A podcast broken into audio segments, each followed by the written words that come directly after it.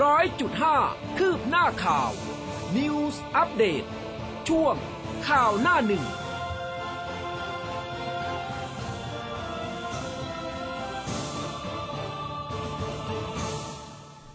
รุณสวัสดิ์คุณผู้ฟังค่ะ ต้อนรับเข้าสู่เช้าวันจันทร์นะคะ 2 สิงหาคม 2564 เช้าวันนี้คุณผู้ฟังอยู่กับอุ้มกัสมาค่ะ ครับ แล้วก็ผมภูเบศสุนีนะครับ อรุณสวัสดิ์คุณผู้ฟังครับ วันนี้อากาศสดใสดีนะ ตื่นใช่เช้าขึ้นค่ะมา แต่ก็ต้องรอลุ้นว่าช่วงบ่ายถึงค่ำเนี่ยจะมีฝนอีกหรือเปล่านะคะ คุณผู้ฟังหลาย ๆ ท่านเลยทักทายกันเข้ามาแล้วขอบพระคุณมาก ๆ เลยนะคะ มีทั้งไลน์ Official แล้วก็ตอนนี้มีไลฟ์ผ่านทาง Facebook ด้วยฝากกดไลค์กดแชร์กันเยอะ ๆ ด้วยค่ะ ใช่แล้วนะครับ วันนี้ถ้าเข้ามาดูในเพจของเรานะครับ ก็จะเห็นว่ามีกิจกรรมที่น่าสนใจอีกกิจกรรมหนึ่งนะครับคิด คิดโปรโตสำเร็จนะครับ เป็นกิจกรรมระหว่างวันที่ 23 ถึง 27 สิงหาคมนี้นะครับ คุณผู้ฟังก็สามารถที่จะเข้ามาติดตามรายละเอียดกันได้นะครับ จะมีกิจกรรมอะไรมาต่อยอดธุรกิจในช่วงที่เรายากลำบากแบบนี้นะครับ เดี๋ยวมีไอเดียดีๆ นวัตกรรมเด็ด ๆ มาให้คุณผู้ฟัง ได้รับชมรับฟังทางเพจของ FM 100.5 นี่แหละครับ ค่ะ ก็ต้องติดตามกันด้วยนะคะ มากันที่หน้าหนึ่งของ Daily News เช้าวันนี้ค่ะ ให้ความสำคัญกับเรื่องของสั่งล็อกดาวน์เคอร์ฟิวเพิ่ม 29 จังหวัดสีแดงเข้ม บังคับใช้ 14 วันลั่นหากไม่ดีขึ้นลากยาวถึง 31 สิงหาคมผอศูนย์ฉีดบางซื่อแจ้งจับ 19 จิตอาสาเอี่ยวทุจริตค่ะครับส่วนทางด้านของแนวหน้านะครับ ก็พาดหัวเอาไว้บอกว่ามติศบคเพิ่ม 29 จังหวัดสีแดงเข้มล็อกดาวน์ 14 วัน เริ่มตั้งแต่วันที่ 3 ถึง 18 สิงหาคม ถ้าหากไม่ดีขึ้นก็ล็อกเพิ่มอีกถึง 31 สิงหาคม งดเดินรถโดยสารข้ามจังหวัดผ่อนปรน ห้างขายอาหารเดลิเวอรี่นะครับ ขณะที่ยอดป่วยก็ 18,027 รายตาย 133 ศพ หายป่วยเพิ่ม 13,402 นะครับ กรุงเทพปริมณฑลยอดติดเชื้อพุ่ง 6,837 ราย มีอาการหนัก 4,765 ราย แล้วก็มีใส่เครื่องช่วยหายใจด้วย 1,044 รายนะครับ ขณะที่โรงพยาบาลบุษราคำ big cleaning จุดรับผู้ป่วยเตรียมจัดระบบ fast track นะครับสำหรับผู้ป่วยเปราะบาง เด็กผู้สูงอายุหญิงตั้งครรภ์แล้วก็ผู้ป่วยติดเตียงรวมถึงคนพิการด้วย ให้เข้ารับการประเมินก่อนเข้ารับการรักษาครับ ค่ะคาร์ม็อบพรึบคึกคัก บุกบ้านบิ๊กตู่ตำรวจยิงแก๊สกระสุนไล่ เร่งซักฟอกดันนายกยุบสภาหนีค่ะ ครับยกเลิกสิทธิ์ 7,000 คนหลังแก๊งทุจริตลัดคิว ฉีดวัคซีน พออศูนย์บางซื่อนะครับทันแหลงยิบ ชี้ฝีมืออาสาสมัครแอบเติมชื่อ พออศูนย์ฉีดวัคซีนกลางบางซื่อนะครับ ยืนยันทุจริตลงทะเบียนฉีดวัคซีนโควิด ไม่ใช่การแฮกระบบ แต่ว่าเป็นพฤติกรรมของเครือข่ายจิตอาสาค่ายจิตอาสาค่ายมือถือนะครับ ก็ว่าจ้างอแอบเข้าระบบมาเติมสิทธิ์ คาดว่าจะมีคนสวมสิทธิ์มากถึง 7,000 คนนะครับ ค่ะ หนุ่มสุรินผัวเมียแพร่บุญหล่นทับเป็นเศรษฐีใหม่นะคะ คอหวยเฮ เลขดัง 69 มาตามนัดค่ะแหมให้ฉางจริงเลยนะครับ ก็มีภาพบรรยากาศนะครับ เจ้าหน้าที่โรงพยาบาลส่งเสริมสุขภาพตำบลบ้านหนองแวงตำบลบ้านโคกอำเภอเมืองมุกดาหารครับเขามีการฉีดวัคซีนป้องกันโควิด -19 ในกลุ่มผู้สูงอายุ และ 7 กลุ่มโรคเสี่ยงจำนวน 212 คนนะครับ ก็จะมีการขยายการฉีดวัคซีนทุกวันอังคารทุกโรงพยาบาลส่งเสริมสุขภาพตำบลของจังหวัดมุกดาหารครับ ค่ะกำปั้นไทยเหลือแต้วลุ้นเหรียญนะคะ สดเฟี้ยวแพ้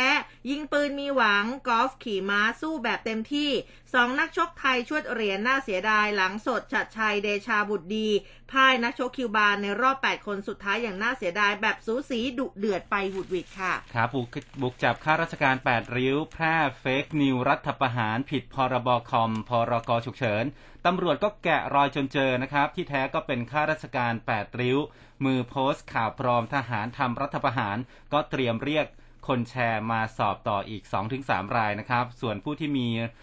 รู้เห็นหรือไม่นั้นก็ต้องอยู่ที่การสอบสวนครับ ค่ะ จับคริส วู EXO นะคะ ขยี้กามสาวชาวเน็ตจีนแห่โพสต์ไล่ค่ะ มีภาพของตำรวจปักกิ่งประเทศจีนจับกลุ่มคริสบู ศิลปินนักร้องชื่อดังชาวจีนแคนาดา และอดีตสมาชิกวง EXO บอยแบนด์ชื่อดังของเกาหลีใต้ ข้อหาล่วงละเมิดทางเพศข่มขืนกระทำชำเราแต่นักร้องคนดังยังให้การปฏิเสธว่าไม่เป็นความจริง ครับกรุงเทพธุรกิจบอกว่าหอการค้าคาดเสียหาย 3.5 แสนล้านต่อเดือน สบคเล็งยึดมาตรการถึงยืดมาตรการถึง 31 สิงหาคม ขยายล็อกดาวน์ฉุดเศรษฐกิจนะครับ ค่ะ แล้วก็ Daily News มีภาพของสภาพตลาดร้อยปีนะคะ ที่บ้านแพ้วสมุทรสาคร ที่เหลือแต่ซากเท่าฐานหลังเกิดเหตุเพลิงไหม้ ได้รับความเสียหายกว่า 30 คูหาค่าเสียหายกว่า 10 ล้าน ขณะที่ตำรวจสพบ้านแพ้วค่ะ ได้ประสานเจ้าหน้าที่กองพิสูจน์หลักฐาน มาตรวจสอบเพื่อหาสาเหตุต่อไปนะคะ ส่วนพ่อค้าแม่ค้าได้รับความเดือดร้อนอย่างหนักค่ะ ครับผมก็มาเริ่มต้นกันที่เรื่องของมาตรการล็อกดาวน์ก็แล้วกันนะครับ เมื่อวานนี้สบคก็มีมติออกมานะครับ ขยายเวลาล็อกดาวน์ก็จะปรับมาตรการ 14 วัน เพิ่มพื้นที่สีแดงเข้ม 16 จังหวัดนะครับ ถ้าหากสถานมาตรการไม่ดีขึ้นก็คงมาตรการไปจนถึง 31 สิงหาคมนี้นะครับแพทย์หญิงอภิสมัยศรีรังสรรค์ผู้ช่วยโฆษกสบคก็แถลงข่าว การประชุมสบคในวันที่ 1 สิงหาคมนะครับ เมื่อวานนี้ ที่มีนายกรัฐมนตรี ในฐานะผอสบคเป็นประธานการประชุมด้วยระบบ video conference นะครับก็มีประเด็นสำคัญดังนี้ คือที่ประชุมสบคมีมติให้ขยายมาตรการล็อกดาวน์ตามข้อกำหนดของพรกฉุกเฉินนะครับฉบับที่ 28 เพื่อควบคุมการแพร่ระบาดลดอัตราการเสียชีวิต และก็ลดอาการหนักนะครับ เพื่อให้ระบบสาธารณสุขนั้นสามารถรองรับได้ และก็ยกระดับพื้นที่สถานการณ์ย่อยทั่วประเทศ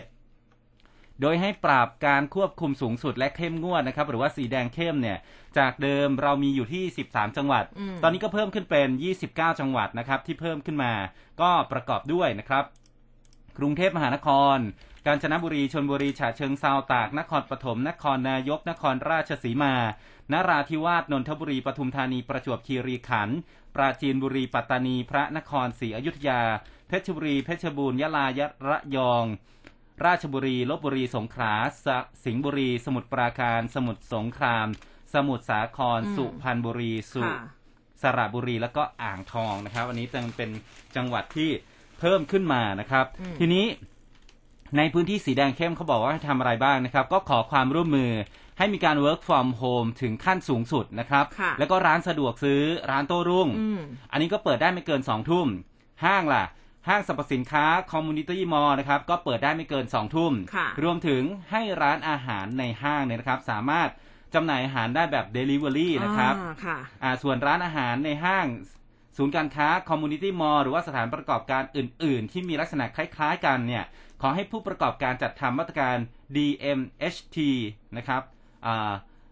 สำหรับพนักงานทุกคนนะครับ ห้ามเปิดให้บริการหน้าร้าน ห้างสรรพสินค้าต้องจัดจุดพักคอยอืมในการรอรับอาหารในที่ที่ถ่ายเทนะครับ สะดวกแล้วก็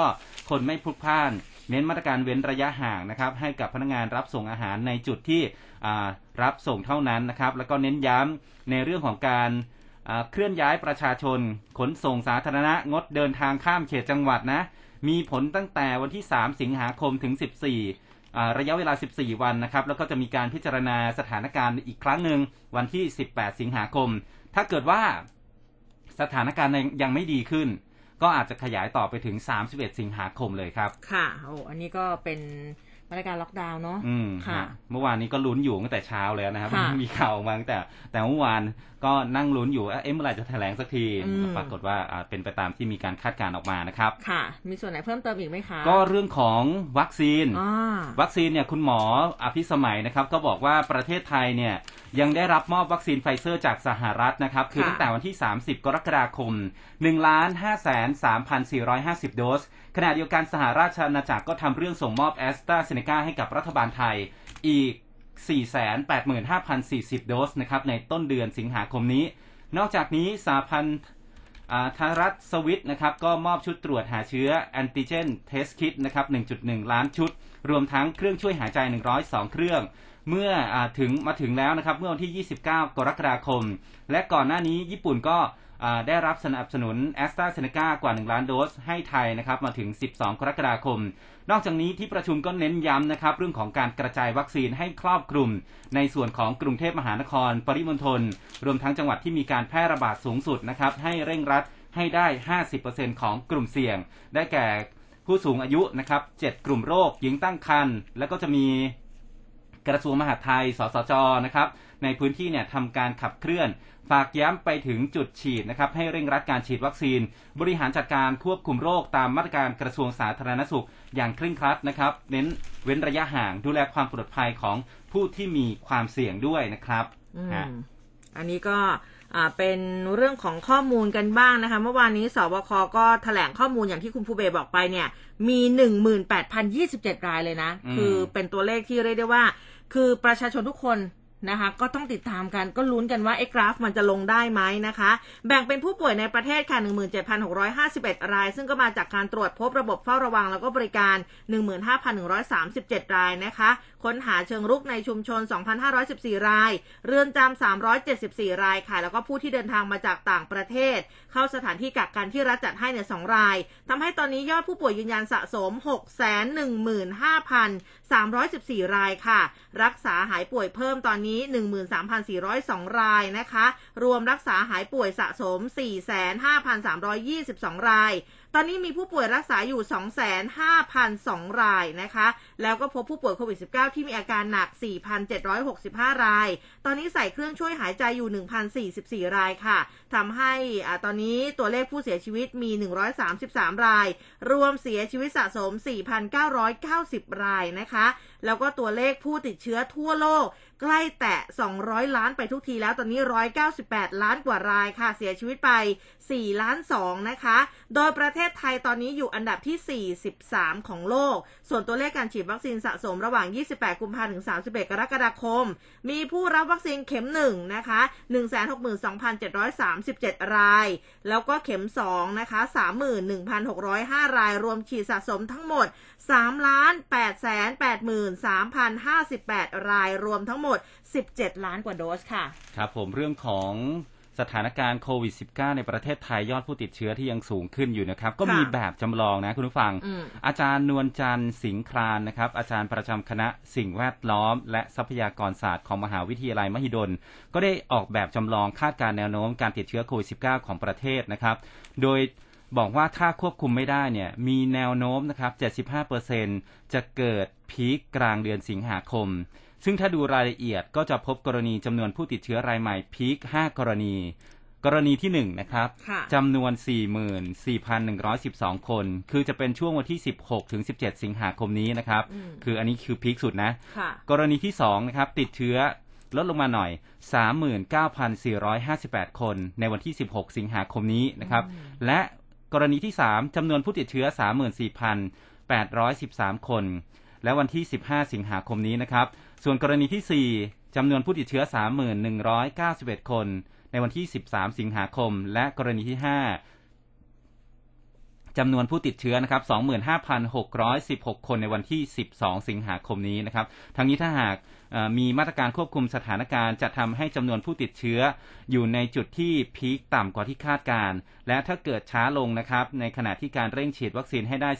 40-50%ของจำนวนประชากร ก็จะทำให้จำนวนผู้ติดเชื้อเนี่ยลดลงอย่างมีนัยยะสำคัญโอ้อันนี้ตัวเลขคาดการณ์นี้น่ากลัวมากนะฮะใช่ค่ะ เพราะว่าเหมือนกับกำหนดวันมาเลยนะฮะนะคะเดี๋ยวก็ต้องมาดูว่าตามวันที่คุณภูเบศบอกเนี่ยยอดครับจะเป็นเท่าไหร่ คือที่อาจารย์คำนวณมาอืมก็คำนวณจากยอดผู้ติดเชื้อปัจจุบันอืมโอกาสค่ะที่จะไปแพร่เชื้อ อะไรค่ะพวกนี้นะครับก็เดี๋ยวดูตัวเลขกันอีกทีหนึ่งนะคะ ทีนี้มีอีกหนึ่งประเด็นที่หลาย ๆ คนติดตามเรื่องของการทุจริตอะอืมนะคะแพทย์หญิงมิ่งขวัญวิชัยดิตค่ะ ท่านผอศูนย์ฉีดวัคซีนกลางบางซื่อก็มีการให้สัมภาษณ์พิเศษ ผ่านระบบซูมนะคะเกี่ยวกับเรื่องของแนวทางแก้ไขปัญหาการทุจริต ลงทะเบียนวัคซีนโควิดที่ศูนย์ฉีดวัคซีนกลางบางซื่อนะบอกว่าก่อนหน้านี้เนี่ยก็มีการกระทำลักษณะนี้แต่ว่าไม่เป็นดิจิทัลนะโดยมีสมัคร เป็นเจ้าหน้าที่ของอ่าเป็นเจ้าหน้าที่อาสา แล้วก็พาญาติเนี่ยเข้ามาฉีดวัคซีน แต่ตอนนี้ยกเลิกจิตอาสาที่สมัครมาเองแล้ว จะใช้จิตอาสาจากกระทรวงต่างๆ แล้วก็จิตอาสาจากสี่ค่ายมือถือจ้างมานะคะ ก็บอกว่าจะเป็นคนในที่รู้กระบวนการดั้งเดิมของศูนย์ฉีดวัคซีนกลางบางซื่อมาก่อน สาเหตุเนี่ยไม่ใช่การแฮกระบบ ไม่ใช่การแฮกจากค่ายมือถือ แต่คาดว่าเป็นการใช้สิทธิ์เจ้าหน้าที่จิตอาสาไปในทางที่ไม่ชอบนะคะ อย่างไรก็ตามมีข้อมูลที่พบความผิดปกติ 19 login ที่โดยในจำนวนนี้มี 8 user ที่มีอัปโหลดข้อมูลไม่กี่ราย ขณะที่อีก 11 user นั้นมีอัปโหลดข้อมูลจำนวนมาก แล้วก็ในจำนวนนี้มี 4 user ที่อัปข้อมูลจำนวนมากที่สุด ประมาณ 400ถึง500 รายต่อวันอย่างไรก็ตามจากกรณีที่มีความเสียหายกับค่ายของ True เนี่ยนะคะ เพราะว่าทั้ง 19 user เป็นจิตอาสาที่ค่าย True ส่งมา แต่ไม่ใช่พนักงานของค่ายเพราะว่าเป็นการจ้าง outsource มา แล้วก็ยืนยันว่าไม่ใช่การแฮ็กจาก True นะคะ โดยขณะนี้ทางบชกเขามีการสอบสวนเบื้องต้นกับเจ้าหน้าที่ที่เกี่ยวข้อง ตลอดจนจิตอาสาทั้ง 19 คนนี้เป็นที่เรียบร้อยแล้ว แล้วก็ขอความร่วมมือกับบกปอทเพื่อสอบสวนหาหลักฐานเชิงลึกทีนี้เพื่อเป็นการแก้ไขป้องกันการทุจริตดังกล่าว ในอนาคตศูนย์ฉีดวัคซีนกลางบางซื่อจะดำเนินการข้อแรกเลยก็เขาบอกว่ายกเลิกนัดล่วงหน้าที่ผิดปกติ ซึ่งตรวจพบระหว่าง 28-31 กรกฎาคมทั้งหมด ข้อที่ 2 คือยกเลิกล็อกอินยูเซอร์เดิมทั้งหมด แล้วก็ให้สิทธิ์ในการเพิ่มเติม แก้ไขข้อมูลแก่เจ้าหน้าที่ไอทีภายในของกรมการแพทย์ และสถาบันโรคผิวหนังเท่านั้นข้อที่ 3 คือปิดระบบทำการทั้งหมดในช่วงกลางคืน เพื่อป้องกันการ VPN เข้ามาทำการนอกเวลางาน และข้อสุดท้ายคือตรวจสอบข้อมูลความผิดปกติของการนัดล่วงหน้า และการนำเข้าข้อมูลอย่างต่อเนื่อง โดยในขณะนี้ได้ยกเลิกการนัดผิดปกติเพิ่มเติมจนถึงวันที่ 8 สิงหาคมแล้วนะคะ เมื่อถามว่ารวมแล้วเนี่ยมีการซื้อคิวฉีดวัคซีนจำนวนเท่าไหร่ แล้วก็คิดเป็นมูลค่าเงินมากแค่ไหนนะคะ ก็ได้รับคำตอบว่าตั้งแต่ 18ถึง28 กรกฎาคม มีการอัปโหลดข้อมูลผิดปกติเนี่ยวันละ 10ถึง50 เคส โดยมีคนเล็ดลอดสามารถฉีดวัคซีนไปได้ ประมาณ 700 รายณส่วน 28ถึง31 กรกฎาคมมี 7,000 ราย หากนับรวมไปถึงวันที่ 8 สิงหาคมจะมีประมาณ 10,000 ราย ทั้งนี้มูลค่าการจ่ายเงินจากการสอบถามของเราเนี่ยนะคะแพทย์หญิงมิ่งขวัญบอกว่าก็พบว่ามีการจ่ายเงินประมาณ 400ถึง1,200 บาท ซึ่งเฉลี่ยเคสละ 800 บาท หากคิดคร่าวๆ 7,000 คน คนละ 1,000 ก็จะเป็นเงินประมาณ 7 ล้านบาทค่ะ ครับผมโอ้โหนี่ก็เป็นมูลค่าที่ค่อนข้างสูงนะครับใช่ค่ะในสถานการณ์แบบนี้ก็ไม่น่าจะมีเหตุการณ์แบบนี้อืมเกิดขึ้นนะครับอะแต่ก็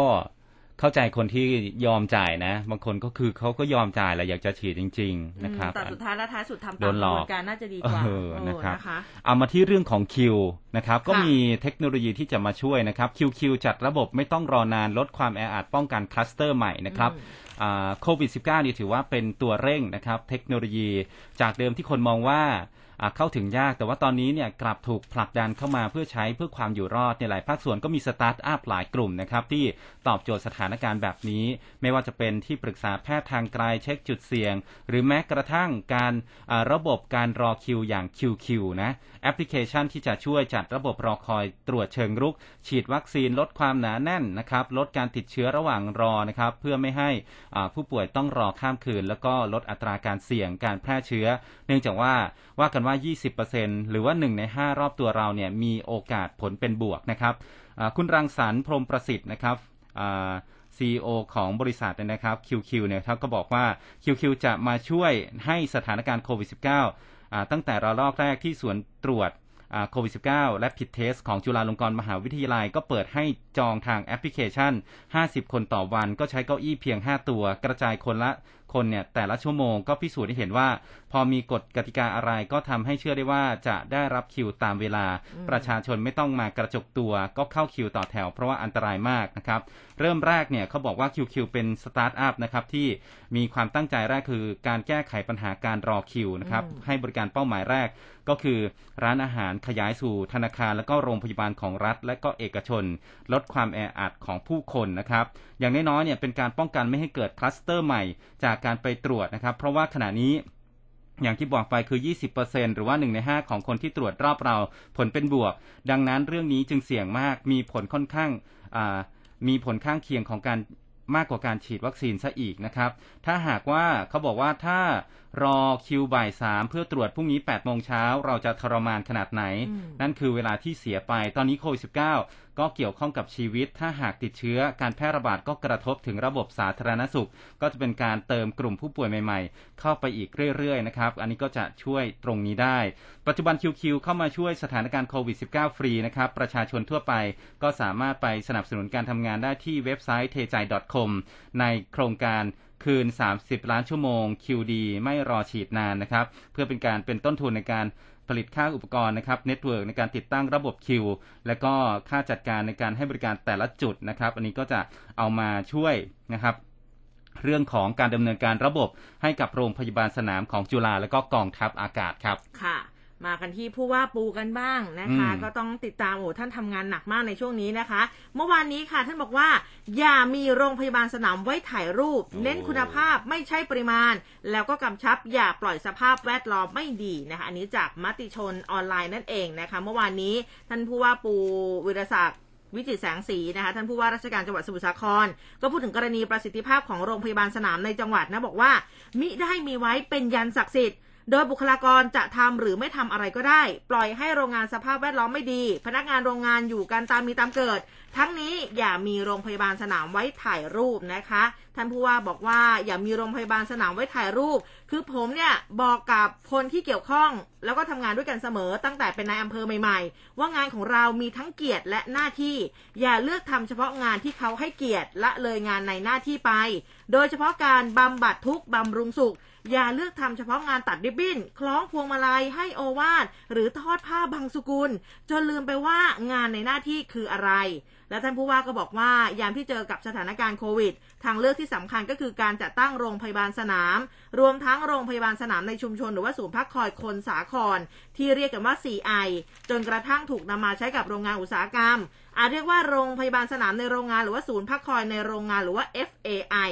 มีโรงงานเข้าร่วมการจัดตั้งแล้วไม่ต่ำกว่า 2,000 แห่งค่ะ แล้วก็มีเตียงในโรงงานเพิ่มขึ้น 30,000 เตียง อนาคตสุดเนี่ยคาดเดาว่าจะประสบความสำเร็จหรือไม่แค่ไหนอย่างไร แต่บอกได้ว่าสมุทรสาครยังไม่ยอมแพ้ ความร่วมมือของภาครัฐประชาชนเอกชน ในการจัดตั้งโรงพยาบาลสนามในโรงงานคือคำตอบผมยังย้ำเหมือนตอนที่เป็นนายอำเภอว่าโรงพยาบาลสนามที่ตั้งขึ้น เน้นที่คุณภาพไม่ใช่ปริมาณ อย่านึกว่ามีโรงพยาบาลสนามแล้วคือยันศักดิ์สิทธิ์ ทำหรือไม่ทำอะไรก็ได้ ปล่อยให้สภาพแวดล้อมของโรงงานไม่ดี พนักงานโรงงานอยู่กันตามมีตามเกิด มีโรงพยาบาลสนามไว้แค่ถ่ายรูปก็พอแล้ว ซึ่งหากเป็นแบบนี้ไม่รับผิดชอบต่อส่วนรวมอย่างนี้ต้องเจอกันครับ นี่นะคะโอ้เมื่อวานนี้ท่านผู้ว่าก็อะออกมาพูดนะได้รับเป็นไวรัลอยู่เหมือนกันนะมันเดือดสำหรับนะประโยคนี้นะคะ ครับผมมาที่อีกสถานการณ์หนึ่งนะครับ สถานการณ์ทางการเมือง ก็มีกลุ่มคาร์ม็อบเนี่ยนะครับอ่าเมื่อวานนี้ใช่ระดมพลทั่วประเทศบีบแต่นะครับ แล้วก็บีบต้องลาออกทันทีขู่เจ็ดวัน ยกระดับไล่ประยุทธ์นะครับอ่าข้อมูลจากกรุงเทพธุรกิจนะครับ ก็รายงานเอาไว้บอกว่า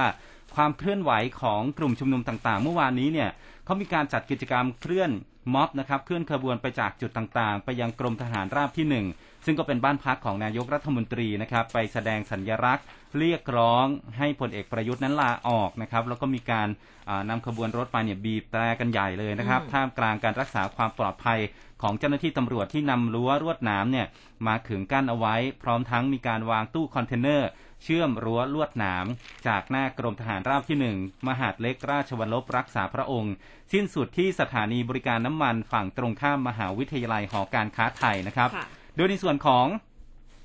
นายณัฐวุฒิ ใสยเกื้อนะครับเลขาธิการนปชก็นัดรวมตัวกันที่แยกราชประสงค์ก่อนที่จะเคลื่อนขบวนไปตามถนนวิภาวดีรังสิต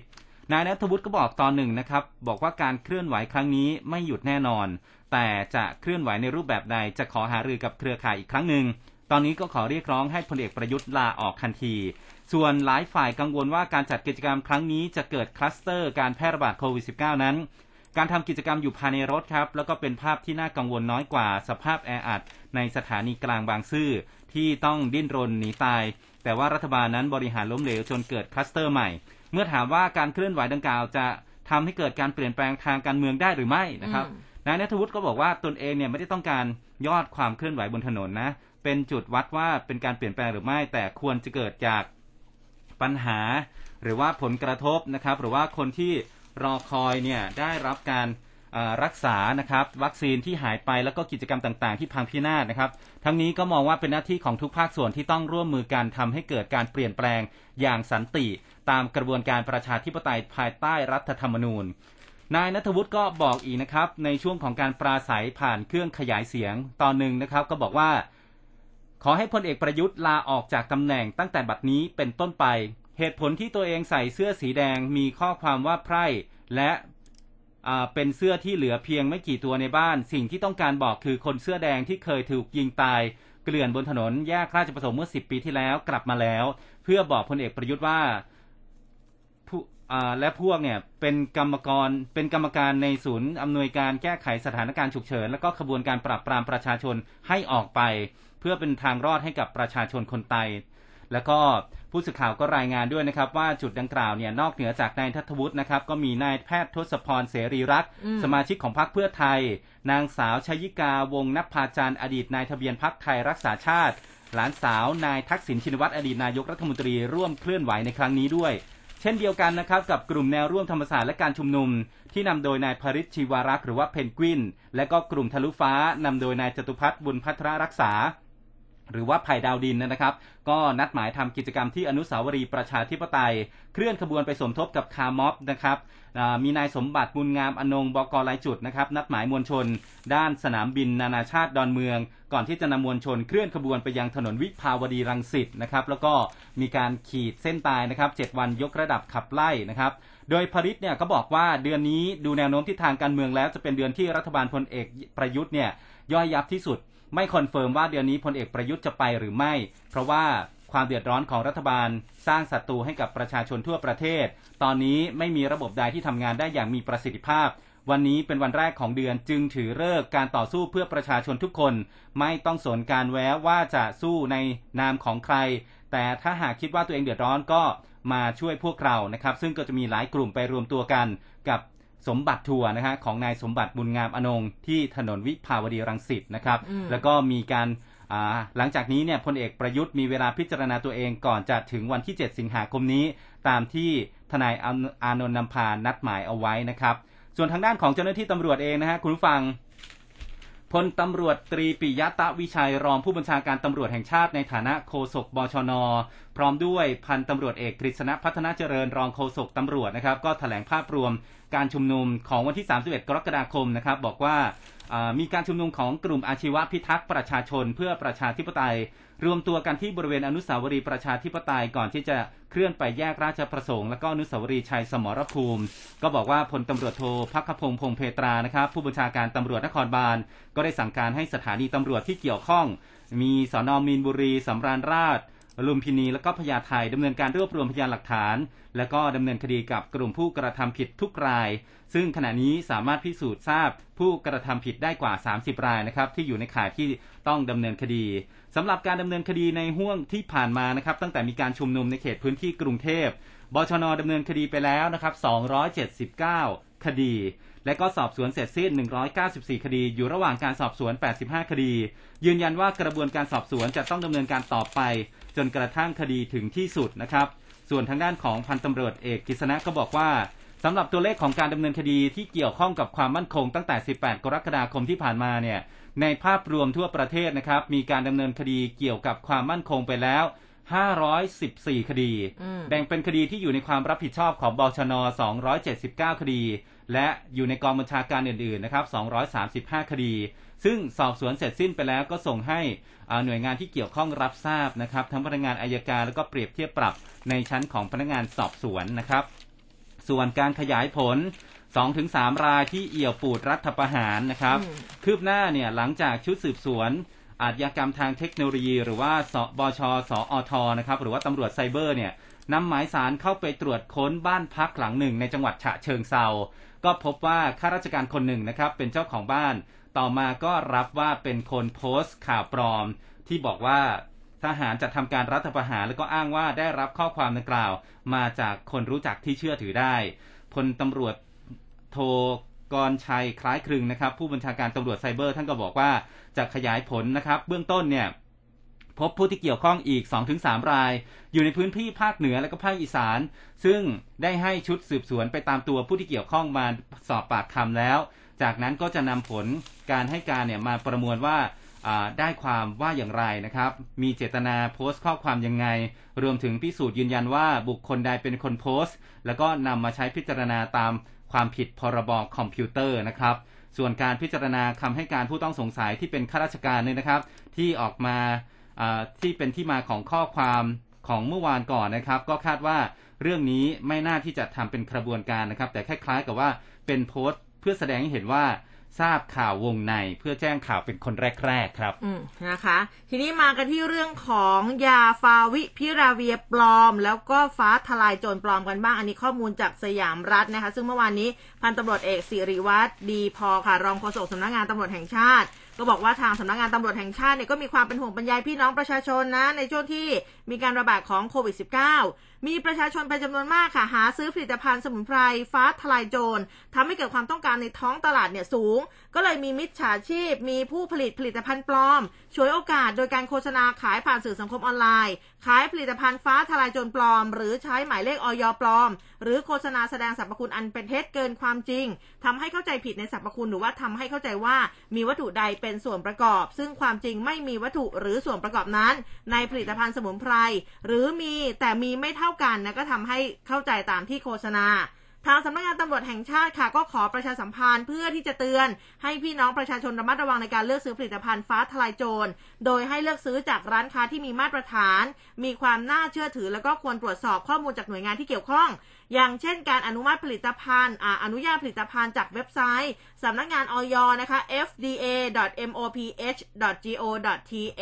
หรือว่าแอปพลิเคชันออย Smart Application แล้วก็ตรวจสอบข้อมูลจากเว็บไซต์ ศูนย์ต่อต้านข่าวปลอมประเทศไทยนะ antifake news center com เป็นต้นนะคะ ซึ่งทางพันตำรวจเอกสิริวัฒน์ก็บอกว่าสำหรับผู้ที่กระทำความผิด ในการขายผลิตภัณฑ์ฟ้าทลายโจรปลอม หรือโฆษณาขายในลักษณะผิดกฎหมายในสื่อสังคมออนไลน์จะมีความผิด ฐานฉ้อโกงประชาชน ตามกฎหมายอาญามาตรา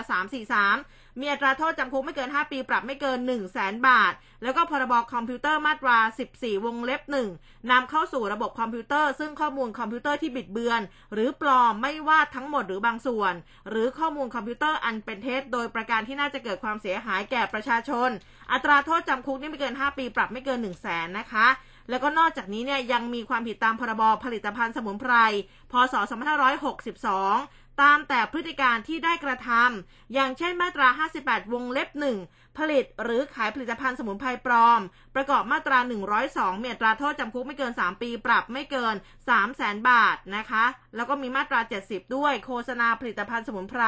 โดยไม่ได้รับอนุญาต และมาตรา 74 โฆษณาผลิตภัณฑ์สมุนไพรในลักษณะผิดกฎหมายประกอบมาตรา 114มีอัตราโทษจำคุกไม่เกิน 1 ปี ปรับไม่เกิน 1 0 0 0 0แสนหรือทั้งจำทั้งปรับค่ะ โดยสำนักงานตำรวจแห่งชาติเขาจะร่วมกับหน่วยงานที่เกี่ยวข้องนะคะบังคับใช้กฎหมายกับผู้กระทำผิดต่อไปทั้งนี้สำนักงานตำรวจแห่งชาติขอความร่วมมือมายังพี่น้องประชาชน ถ้าพบเห็นนะการกระทำผิดกฎหมายดังกล่าว กรุณาแจ้งเบาะแสไปยังสายด่วน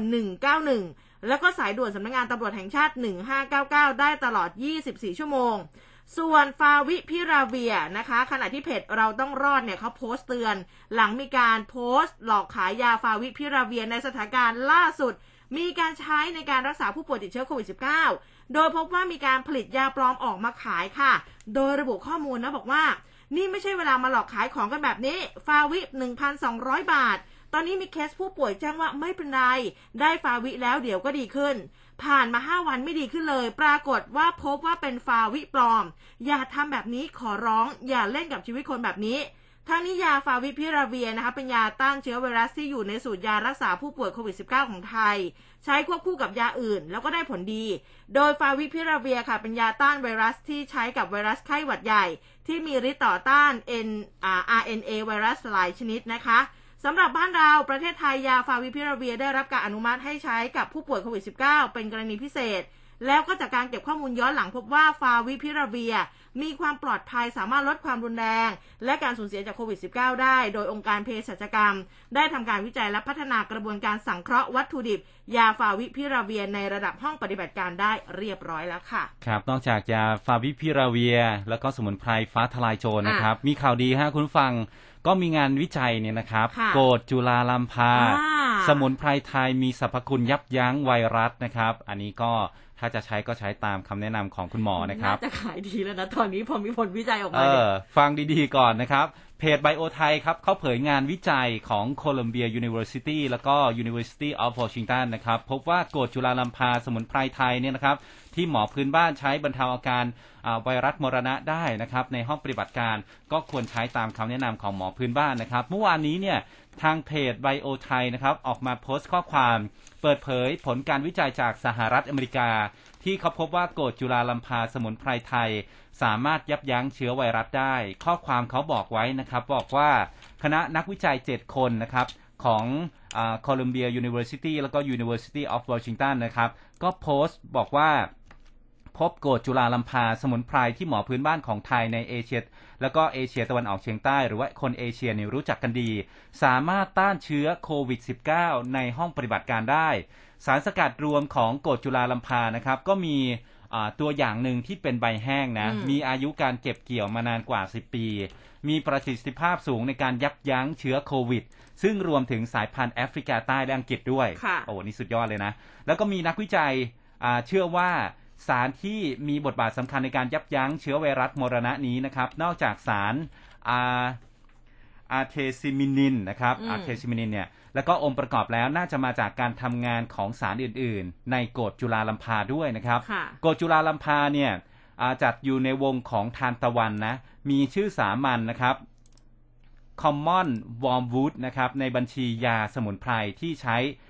ตามองค์ความรู้เดิม ตามประกาศของคณะกรรมการแห่งชาติด้านยานะครับฉบับที่ 5 ก็มีปรากฏการใช้สมุนไพรโกจุลาลัมพาในหลายตำรับนะครับไม่ว่าจะเป็นยารักษาอาการระบบทางเดินไหลเวียนของโลหิต หรือว่ายาแก้ลม ซึ่งก็ปรากฏในตำรับยาหอมเทพจิตและก็ตำรับยาหอมนวโกดนะครับ อันนี้มีส่วนประกอบของโกดจุลาลัมพาอยู่ในพิกัดโกดทั้ง 9 ร่วมอยู่ในสมุนไพรชนิดอื่น ๆ อีกตำรับนะครับ มีสรรพคุณเป็นยาแก้ ลมวิงเวียน แก้อาการหน้ามืดตาลายใจสั่นคลื่นเหียนอาเจียน และก็แก้ลมจุกแน่นท้อง ในยาแก้ไข้ก็มีปรากฏในตำรับยานี้ด้วยนะครับ อย่างเช่น ยาจันลีลา แล้วก็ตำตำรับยาแก้ไข้ห้าราก ก็มีส่วนผสมของโกดจุลาลัมพา ร่วมกับสมุนไพรชนิดอื่น ๆ อีกตำรับหนึ่งนะครับ ก็มีสมุนไพรที่เป็นยาบรรเทาอาการไข้ตัวร้อนไข้เปลี่ยนฤดูนะครับ ใครจำได้เมื่อปีที่แล้วแอนดรีราโจเอลินานะครับประธานาธิบดีแห่งมาดากัสการ์ก็ประกาศให้ประชาชนใช้กฎจุลาลัมพาเนี่ย แต่ว่าถูกวิพากษ์วิจารณ์โดยองค์การอนามัยโลก โดยอ้างว่าเป็นการรณรงค์ที่ยังไม่มีการวิจัยใด ๆ นะครับ รองรับ แต่ว่าเขาก็เดินหน้าเผยแพร่การใช้สมุนไพรไม่สนใจคำเตือน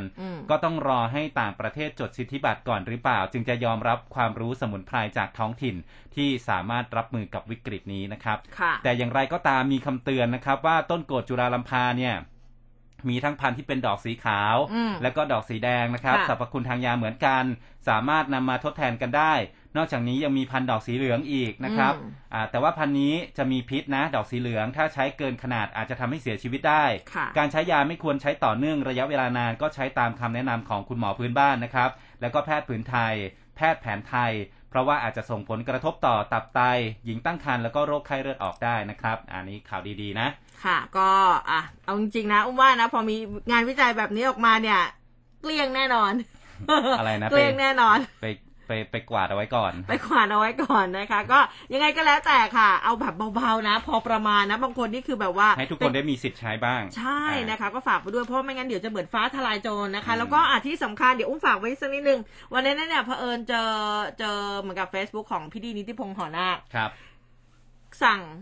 สั่งสมุนไพรของฟ้าทลายโจร เอ่อ คือตั้งใจว่าจะสั่งฟ้าทลายโจรมานี่แหละของไพบูเบตแต่คือด้วยความที่กระปุกมันเหมือนกัน ก็สั่งมา เออ แล้วกระปุกมันก็เหมือนกับคือพี่ที่ก็สั่งมาเยอะหลายกระปุกอยู่เหมือนกันสุดท้ายและท้ายสุดกลายเป็นเพชรสังฆา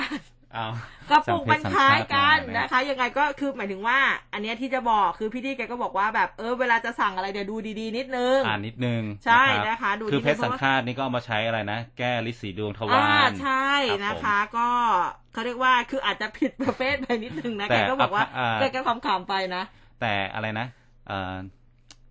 อภัยบูเบตเนี่ย สมุนไพรอะไรนะ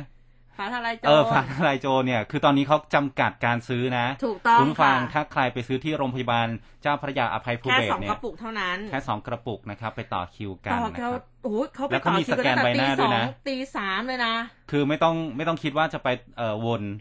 คือมีถ่ายรูปสแกนใบหน้ากับบัตรประชาชนนะครับ ไม่น่าจะวนได้แหละค่ะ เท่าที่เห็นข่าวเนี่ยแถวยาวเลยนะคะ มากันที่เรื่องของพิษโควิดค่ะทำธุรกิจกุ้งกล้ามกรามของขึ้นชื่อของกาลสินซบเซาที่สุดในรอบ 30 ปีเลยนะ อันนี้ข้อมูลจากไทยรัฐออนไลน์นะคะ เกษตรกรผู้เลี้ยงกุ้งกล้ามกรามริม ขื่อนลำปาวกาลสินเขาก็ประสบกับปัญหานี้ค่ะ ผู้สื่อข่าวรายงานบอกว่าจากการติดตามผลกระทบของสถานการณ์แพร่ระบาดของโควิด -19 ปัจจุบันส่งผลกระทบกับประชาชนหลากหลายอาชีพนะคะ โดยเฉพาะกลุ่มเกษตรกร ผู้เลี้ยงกุ้งกล้ามกรามในพื้นที่กาลสินค่ะ ซึ่งก็เป็นสัตว์เศรษฐกิจอันดับหนึ่งแล้วก็เป็นอาหารขึ้นชื่อของกาลสินด้วย โดยเกษตรกรเลี้ยงเป็นอาชีพกันมาตั้งแต่ 30 ปีแล้วแล้วก็ปัจจุบันได้รับน้ำจากคลองชลประทานเขื่อนลำปาวทำให้สามารถเลี้ยงกุ้งได้ตลอดปีสร้างรายได้เข้าสู่จังหวัดเนี่ยมากกว่า 1,000 ล้านบาทต่อปีเลยนะคะ แต่สถานการณ์ในปีนี้ซบเซาหนักสุดในรอบ 30 ปี เนื่องจากว่าตลาดต่างๆ ในหลายพื้นที่ และก็ร้านอาหารที่รับซื้อเนี่ยปิดตัวลงจากสถานการณ์โควิดเนี่ยนะคะทำให้กุ้งกล้ามกราม ไม่สามารถส่งไปขายได้ตามปริมาณปกติ แล้วก็ต้องเลี้ยงไว้นานขึ้นทำให้สิ้นเปลืองแล้วก็แบกรับค่าใช้จ่ายในเรื่องอาหารกุ้ง เลขานุการสมาพันธ์ผู้เลี้ยงกุ้งกล้ามกรามกาลสินธุ์ค่ะนายวิรชาติภูโปร่งนะคะ ก็บอกว่าปัจจุบันเนี่ยมีเกษตรกรผู้เลี้ยงกุ้งกล้ามกรามในกาลสินธุ์ทั้งที่เข้ามารวมกลุ่มเป็นสมาชิกแปลงใหญ่แล้วก็รายย่อยทั่วไป มีอยู่ประมาณ 1,200 ราย พื้นที่นี่ไม่ต่ำกว่า 3,000 ไร่นะคะ หรือว่าประมาณ 2,000 บ่อ โดยจะจำหน่ายที่ปากบ่อเนี่ยราคากิโลกรัมละ250 ที่ผ่านมามีเงินสะพัดกับเกษตรกรแล้วก็สร้างรายได้เข้าสู่จังหวัดปีละไม่ต่ำกว่าพันล้าน แต่มาระยะหลังปีที่แล้วเนี่ยปี 63 ช่วงที่เกิดสถานการณ์การแพร่ระบาดของโควิด ยอดขายเริ่มลดลงขึ้นมาเรื่อยๆนะคะ ซึ่งจนมาถึงปีนี้เนี่ยขณะนี้เป็นช่วงที่โควิดกำลังระบาดหนักทั่วประเทศ ยอดขายก็ตกลงอย่างมากเพราะไม่สามารถส่งขายได้ตามปกติ ทั้งนี้สำหรับกลุ่มสมาชิกแปลงใหญ่จากเดิมเคยส่งกุ้งให้กับลูกค้าตามร้านอาหารแล้วก็ตลาดสดทั่วไปในภาคอีสาน แล้วก็สปปลาวเฉลี่ยวันละ500 กิโล แล้วก็ถ้ารวมกับเกษตรกรรายย่อยอื่นๆ จะสามารถส่งขายได้ไม่น้อยกว่าวันละ 1 ตัน แต่ปัจจุบันจาก 1 ตันเหลือแค่วันละ 200 กิโลกรัมเท่านั้นเองครับบางวันนี้ไม่มีออเดอร์เข้ามาเลย แล้วก็ไม่มีลูกค้าสั่งซื้อแม้แต่กิโลเดียวโอ้เนื่องจากตลาดแล้วก็ร้านอาหารเนี่ยปิดนะ เพราะว่าเจ้าโควิดนี่แหละ จากผลกระทบด้านตลาดดังกล่าวค่ะสถานการณ์ปัจจุบันก็ยังทำให้เกษตรกรผู้เลี้ยงกุ้งแบกรับ ภาระค่าอาหารเลี้ยงกุ้งมากขึ้น เพราะเจ้ากุ้งที่เลี้ยงเอาไว้เนี่ยตัวก็โตเต็มวัยคือได้อายุที่เขาจะต้องจับขายแล้วล่ะอืมแต่ทีนี้เนี่ยมันไม่มีตลาดรับซื้อก็เลยต้องเลี้ยงนานขึ้นจำนวนกุ้งในบ่อคือพอมันโตอะมันเกิดการแออัด บางวันอากาศวิปริตกุ้งน็อกตาย สร้างความเสียหายซ้ำเข้าไปอีก ล่าสุดเกษตรกรบางราย แก้ปัญหาโดยการนำกุ้งสดขึ้นรถเร่ขายไปตามหมู่บ้าน บางรายทำเพิงพักขายตามไหล่ถนนด้วยนะคะ ซึ่งเขาก็บอกว่าถ้าสถานการณ์ยังไม่คลี่คลายเนี่ยเกษตรกรเลี้ยงกุ้งต้องได้รับความเดือดร้อนหนักกว่านี้แน่ ก็อยากจะเรียกร้องให้รัฐบาลหรือว่าส่วนราชการที่เกี่ยวข้องหามาตรการเยียวยา ไม่ว่าจะเป็นในส่วนของต้นทุนการผลิตค่าพันลูกกุ้ง ค่าอาหารกุ้ง หาตลาดรับซื้อกุ้งด้วยนะคะ ขณะที่ในส่วนของกลุ่มผู้เลี้ยงกุ้งเองก็กำลังมองหาทางออก โดยอาจจะเป็นในเรื่องของการ แปรรูปกุ้งเพื่อจำหน่าย เพื่อเป็นทางเลือกใหม่ให้กับผู้บริโภคในยุคที่กำลังประสบความเดือดร้อน จากการระบาดของโควิด -19 ค่ะ ครับ คือเรื่องของกุ้งเนี่ยผมเห็นตัวอย่างที่อยุธยานะอ่าคือเผาให้ด้วยครับค่ะคือคนไปซื้อก็ไม่ต้องลำบากไปหาทำอีกนะครับอืมก็คืออาจจะใช้โปรโมชั่นนี้นะค่ะซื้อกุ้งแล้วก็แถมเผาไปด้วยเผาด้วยเออนะครับก็จัดไว้เป็นชุดเป็นชุดเลยใช่เวลาที่แบบว่าสมมติว่าดรอปรถ ซื้อหนึ่งถุงอะไรอย่างนี้อืมก็ไปเลยอะไรแบบนี้ อ่า ราคาก็ลดลงอีกนิดนึงที่ไม่ขาดทุนนะครับค่ะคนก็จะซื้อกันก็ลได้องดูนะคะ เป็นกำลังใจให้ด้วยนะคะครับเรื่องของกุ้งไปที่เรื่องของมังคุดกันบ้างนะครับค่ะผู้ว่าพังงาปล่อยคาราวานมังคุดส่งภาคอีสานนะครับช่วยพยุงราคามังคุดด้วยเครือข่ายสหกรณ์ครับข้อมูลจากเว็บไซต์สยามรัฐนะครับ รายงานว่าที่สหกรณ์การเกษตรเพื่อการตลาดลูกค้าทกสพังงานะครับอ่า นายจำเริญทิพยพงธาดาผู้ว่าราชการจังหวัดพังงาพร้อมด้วยนายธรรมนูญศรีวัฒนะรองผู้ว่าการผู้ว่าราชการจังหวัดพังงานะครับ แล้วก็อีกหลาย ๆ ท่านเนี่ยร่วม ปล่อยคาราวานรถบรรทุกมังคุดทิพย์พังงานะฮะอันนี้แต่ว่าเป็นมังคุดจริง ๆ นะอ๋อไม่ใช่ก็มัมันงจะคุดหันไปเอ๊ะมังคุดทิพย์คืออะไรมังคุดจริง ๆ นะฮะก็ตามโครงการธุรกิจชุมชนสร้างไทยสู้ภัยโควิด -19 ช่วยเหลือเกษตรกรผู้ผลิตมังคุดในจังหวัดพังงาที่ประสบปัญหาราคาตกต่ำอยู่ในตอนนี้นะครับ ซึ่งก็จะมีการจัดส่งมังคุดจากมือเกษตรกรในจังหวัดพังงาเนี่ยไปถึงมือลูกค้าโดยตรงด้วยขบวนการ เครือข่ายสากรณ์ในครั้งนี้ส่งมังคุดไป 21 ตันนะครับค่ะไปยังเครือข่ายในจังหวัดร้อยเอ็ดนะครับ ทางด้านของประธานอ่ากรรมการของสหกรณ์ทกสพังงาท่านก็บอกว่า มีการวางแผนผลิตมังคุดคุณภาพส่งให้กับสมาชิกนะครับอ่า เกษตรกรผู้ปลูกมังคุดของปี 60 ที่ผ่านมาเนี่ยมีการบูรณาการระหว่างหน่วยงานภาครัฐนะครับเป็นพี่เลี้ยงแล้วก็มีพี่เลี้ยงธนาคารทกสสาขาพังงาอืมสร้างจิตสำนึกให้กับผู้ผลิตนะครับรับผิดชอบต่อผู้บริโภคนะครับแล้วก็มีความภูมิใจที่เป็นส่วนหนึ่งในการพยุงราคา กระจายมังคุดทิพย์นะฮะไปสู่ผู้บริโภคโดยตรงอืมในเดือนกรกฎาคมนะครับก็กระจายไปแล้วเนี่ย 5,940 กิโลกรัม มูลค่า 1 ล้าน5แสนบาทนะครับ ก็จะมีการขายจากทีมงานสหกรณ์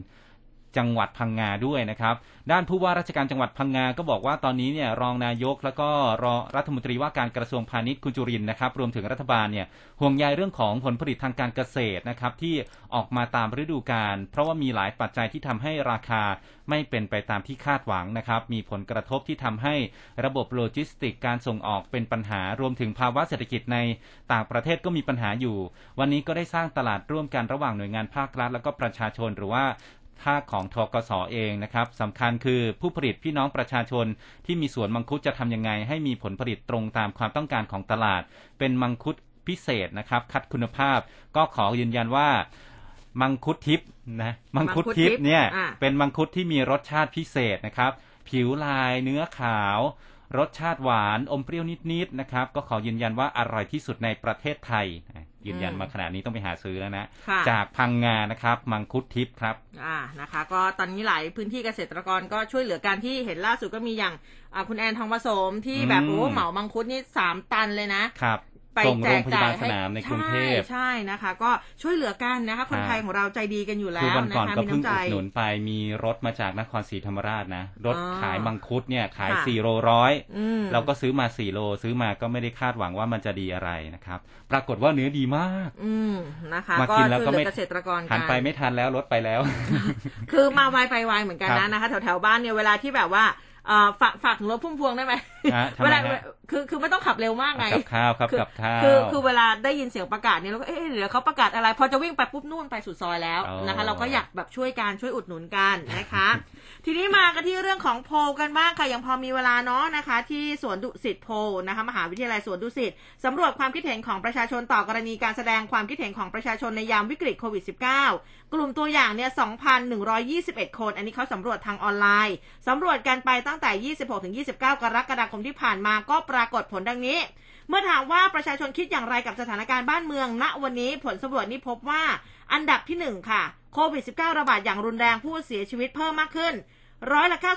91.71 ส่วนอันดับที่ 2 ประชาชนทำมาหากินลำบาก สภาพจิตใจย่ำแย่นะ ร้อยละ 87.35 อันดับที่ 3 ประชาชนส่วนใหญ่ยังไม่ได้วัคซีนยังไม่ได้ฉีดวัคซีนร้อยละ80.81อันดับ 4 นี่บอกว่าวิกฤตมาก มองไม่เห็นเลยทางออกเนี่ยร้อยละ70.72ส่วนอันดับที่ 5 ประชาชนออกมาแสดงความคิดเห็นกันมากขึ้นร้อยละ69.49ทีนี้ถามว่าประชาชนมีอิสระในการแสดงความคิดเห็นต่อสถานการณ์บ้านเมืองมากน้อยแค่ไหน ผลสำรวจนี้พบว่าไม่ค่อยมีอิสระนะคะร้อยละ33.64มีอิสระมากร้อยละ24.76 มีอิสระพอสมควรร้อยละ21.25 มีอิสระน้อยร้อยละ20.35 ทีนี้เมื่อถามว่าประชาชนมักแสดงความคิดเห็นของตนเองผ่านช่องทางใด อันดับที่ 1 คือการพูดคุยค่ะร้อยละ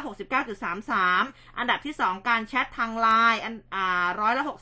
60.09 อันดับที่ 3 โพสต์บน Facebook ร้อยละ40.83 เมื่อถามถึงการแสดงความคิดเห็นของประชาชนณวันนี้เป็นอย่างไร อันดับที่ 1 เป็นสิทธิ์ของประชาชนตามระบอบประชาธิปไตยร้อยละ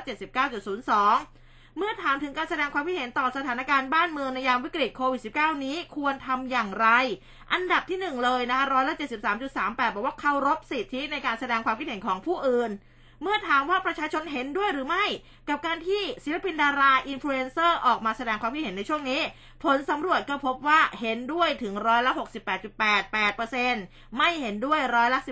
16.22%และไม่แน่ใจร้อยละ 14.90%ค่ะ ครับอ่าเดี๋ยวช่วงนี้เราพักสักครู่หนึ่งนะครับ คุณผู้ฟังไปติดตามสภาพอากาศวันนี้เป็นยังไงบ้างนะครับ ในช่วงสายฟ้าพยากรณ์ครับ ค่ะ ก้าวเข้าสู่ปีที่ 28 กับคลื่นข่าวคุณภาพ ที่ได้รับความเชื่อมั่นจากผู้ฟังทุกกลุ่ม รับฟังข่าวอัปเดตทั้งในและต่างประเทศแบบเกาะติดด้วยทีมข่าวและนักจัดรายการมืออาชีพพร้อมกับบทวิเคราะห์จากวิทยากรหลากหลายสาขา ทั้งช่องทางวิทยุและแพลตฟอร์มออนไลน์ได้ทุกวันทลายทุกข้อจำกัดฟังชัดทุกเรื่องข่าวไวใกล้ชิดตรงใจ เป็นสปอตไลท์ให้สังคม ที่คลื่นข่าว m c o t News FM 100.5 ร้อยจุดห้าคืบหน้าข่าว News อัปเดตช่วงข่าวหน้าหนึ่งค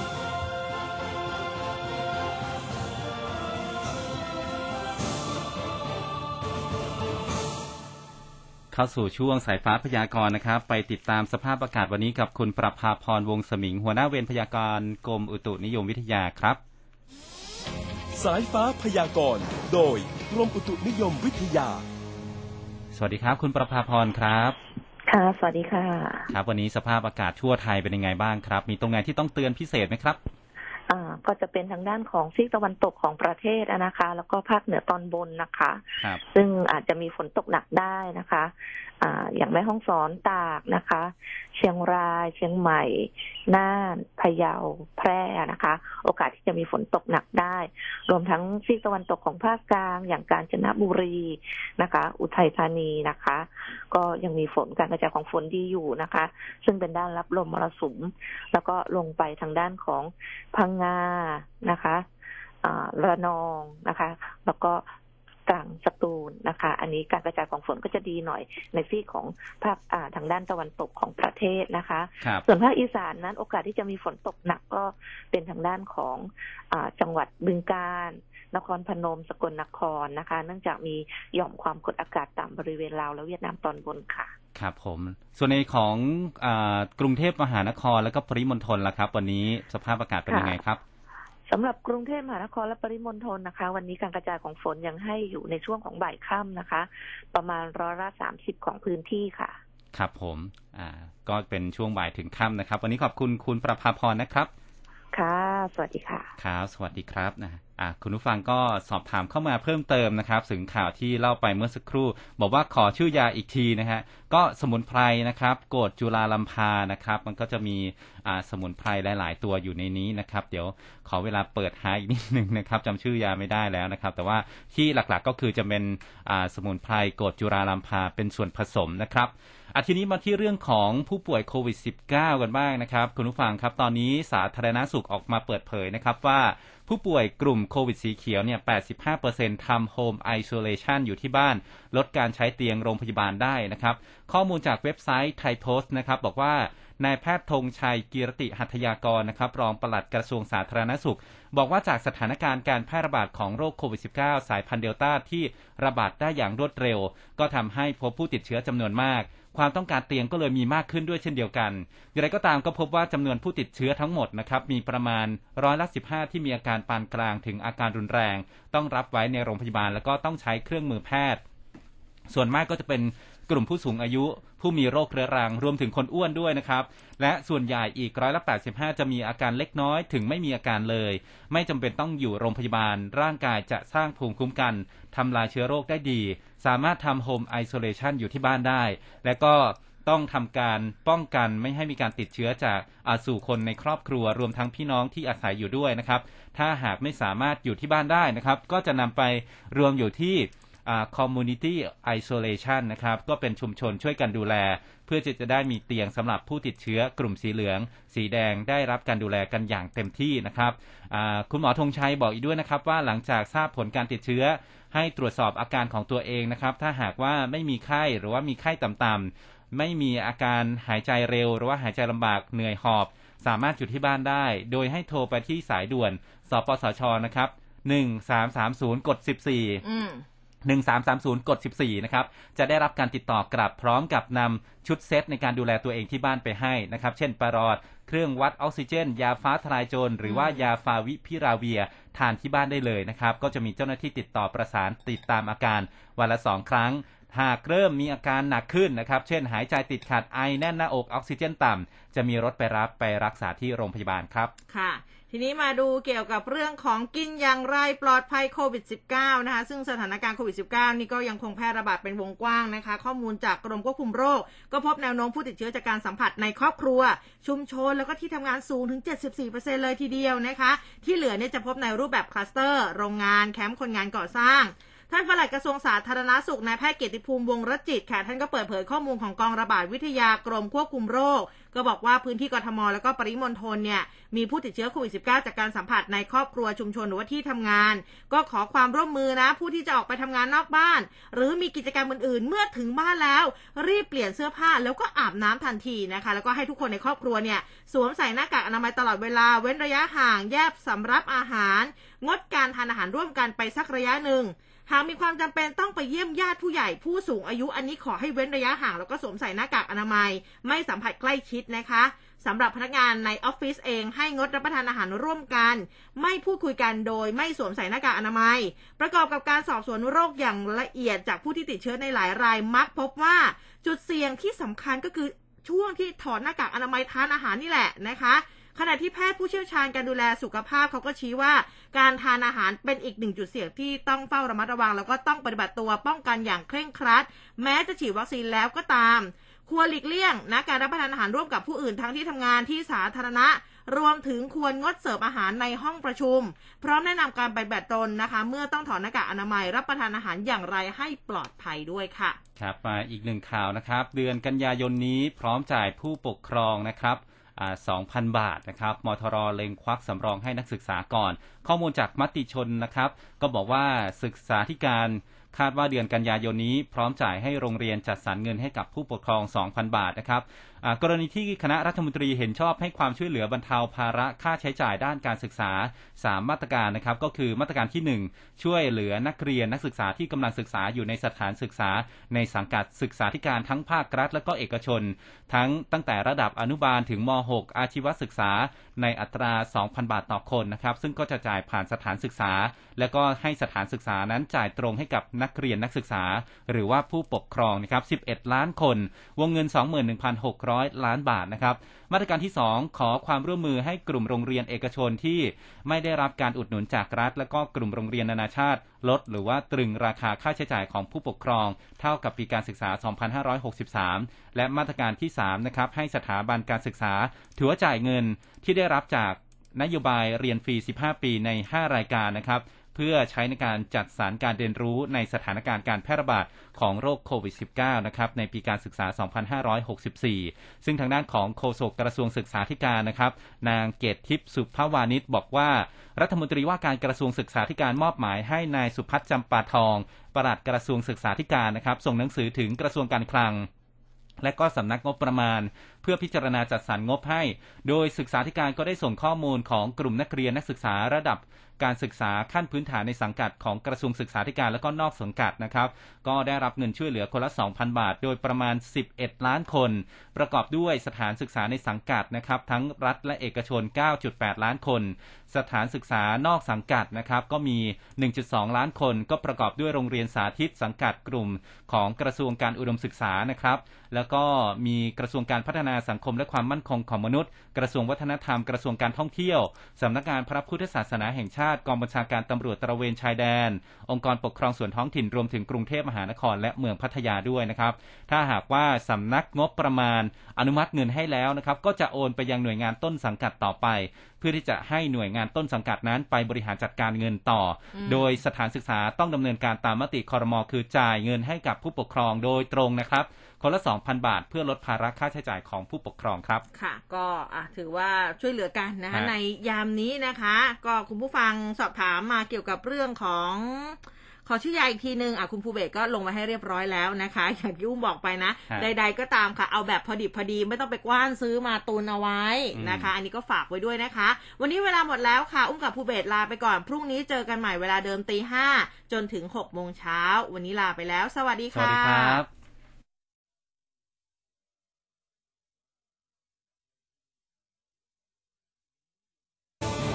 ร้อยจุดห้าคืบหน้าข่าว News อัปเดตช่วงข่าวหน้าหนึ่ง